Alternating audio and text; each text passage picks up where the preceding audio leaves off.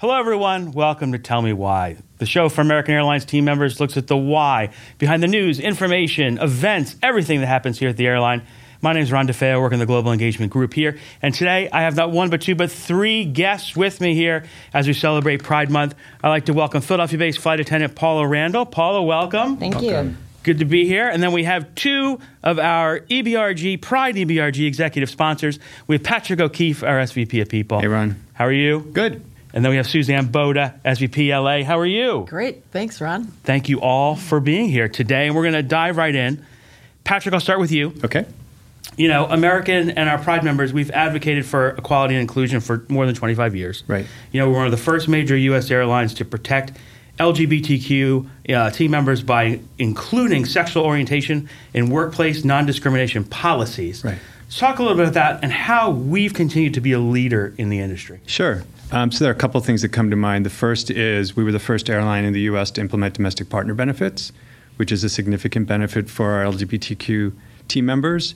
Um, we've also been uh, the only airline to win the Human Rights Campaign Corporate Equality Index uh, award for 17 years in a row, ever since that uh, survey was created. And that just moves us forward each year in terms of providing more inclusive benefits for our team members. Um, and then the last thing I would say is we've done a good job as a company coming out publicly against some of the local ordinances that have tried to take rights away. So if you think about the North Carolina bathroom bill, uh, American was very public in opposing that, and I think as a result moved other companies to do the same, and as a result it was unsuccessful. Um, and then more recently, there's been efforts in Texas to also eliminate some of the non-discrimination provisions you mentioned at the opening. Uh, we also came out publicly against those, and those also failed in the Texas House this year. Awesome. Thanks. Yes. No, thanks for sharing that. Paul, I'll turn to you. You know, talk about your journey and the support you've received, you know, from not only airline, but your, your team members, your colleagues. Uh, well, so this past year, I entered uh, Miss Trans USA. And although I was very active in the LGBT community, as the performer side of me, the other side of me was not very open here at work. And after winning Miss Trans USA, uh, I posted a picture on my Paula page with all my flight attendant coworkers, and I said, "So this past weekend, this happened."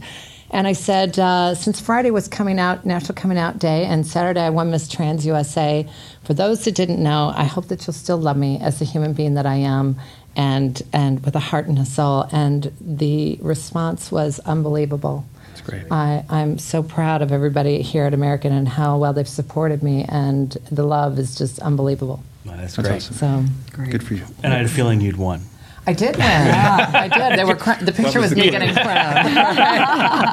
there you go. Suzanne, look, you've been an ally of the LGBTQ community for years. Talk a little about why this is and what's going on this month.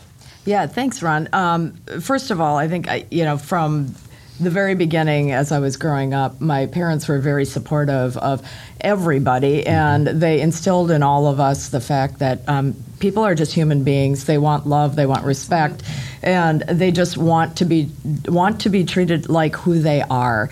And um, so that's how we grew up, and had the opportunity to live around the world to see a lot of cultures in my in my career and my life, and that only solidified that. So when I first started at uh, an airline uh, many years ago, I, I saw many of my colleagues very open about who they were, but many that were not, and it was very evident that um, there was still a lot of work to be done in this area. So uh, it was it sort of became my life mission to make sure that people had the support they needed, whether it was you know, out as a group and rallying for things like government policies and against government policies, and or if it was just supporting someone when they needed a, a shoulder to lean on. So um, it's been uh, obviously a, a, great way to meet amazing people and um, certainly uh, certainly support people across our not only our team at American Airlines but also across the globe. That's great. Yeah. And a lot going on this month.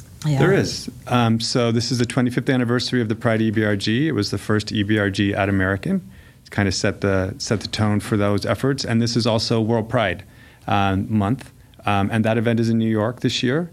Uh, and American is a big sponsor. Oh, that's great. Yeah. A series of pride parades going on? There Okay. are. So Yep. we're sponsoring 20 Pride parades around Oh, the wow. world because the Pride EBRG now has chapters in Buenos Aires, in Lima, in Sao Paulo, in Mexico City, in Monterrey, in Liverpool, in London, and continuing to grow. So, a bigger international presence, which is great, so our team members across the globe can feel welcomed and valued and included. That's great. And last question, and Patrick, will start with you so you have the mic.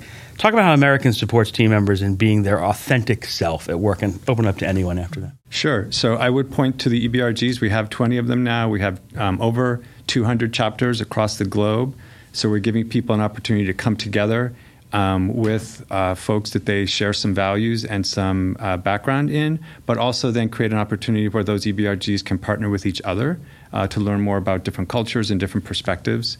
Um, we've also done, I think, a nice job of improving the diversity of our leadership team.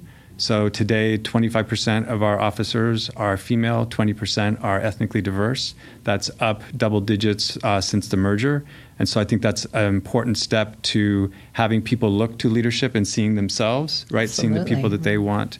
Um, and then we've got great um, allies, people like Suzanne, who are great sponsors and great partners with us, mm-hmm. um, so that it is not just um, the, the EBRG members, but also the people they can turn to uh, for allies and for support. So. You know, yeah. I'm very thankful to them. They reached out to me as soon as I won and and asked me to start doing some things. And I'm happy to do it because you know what?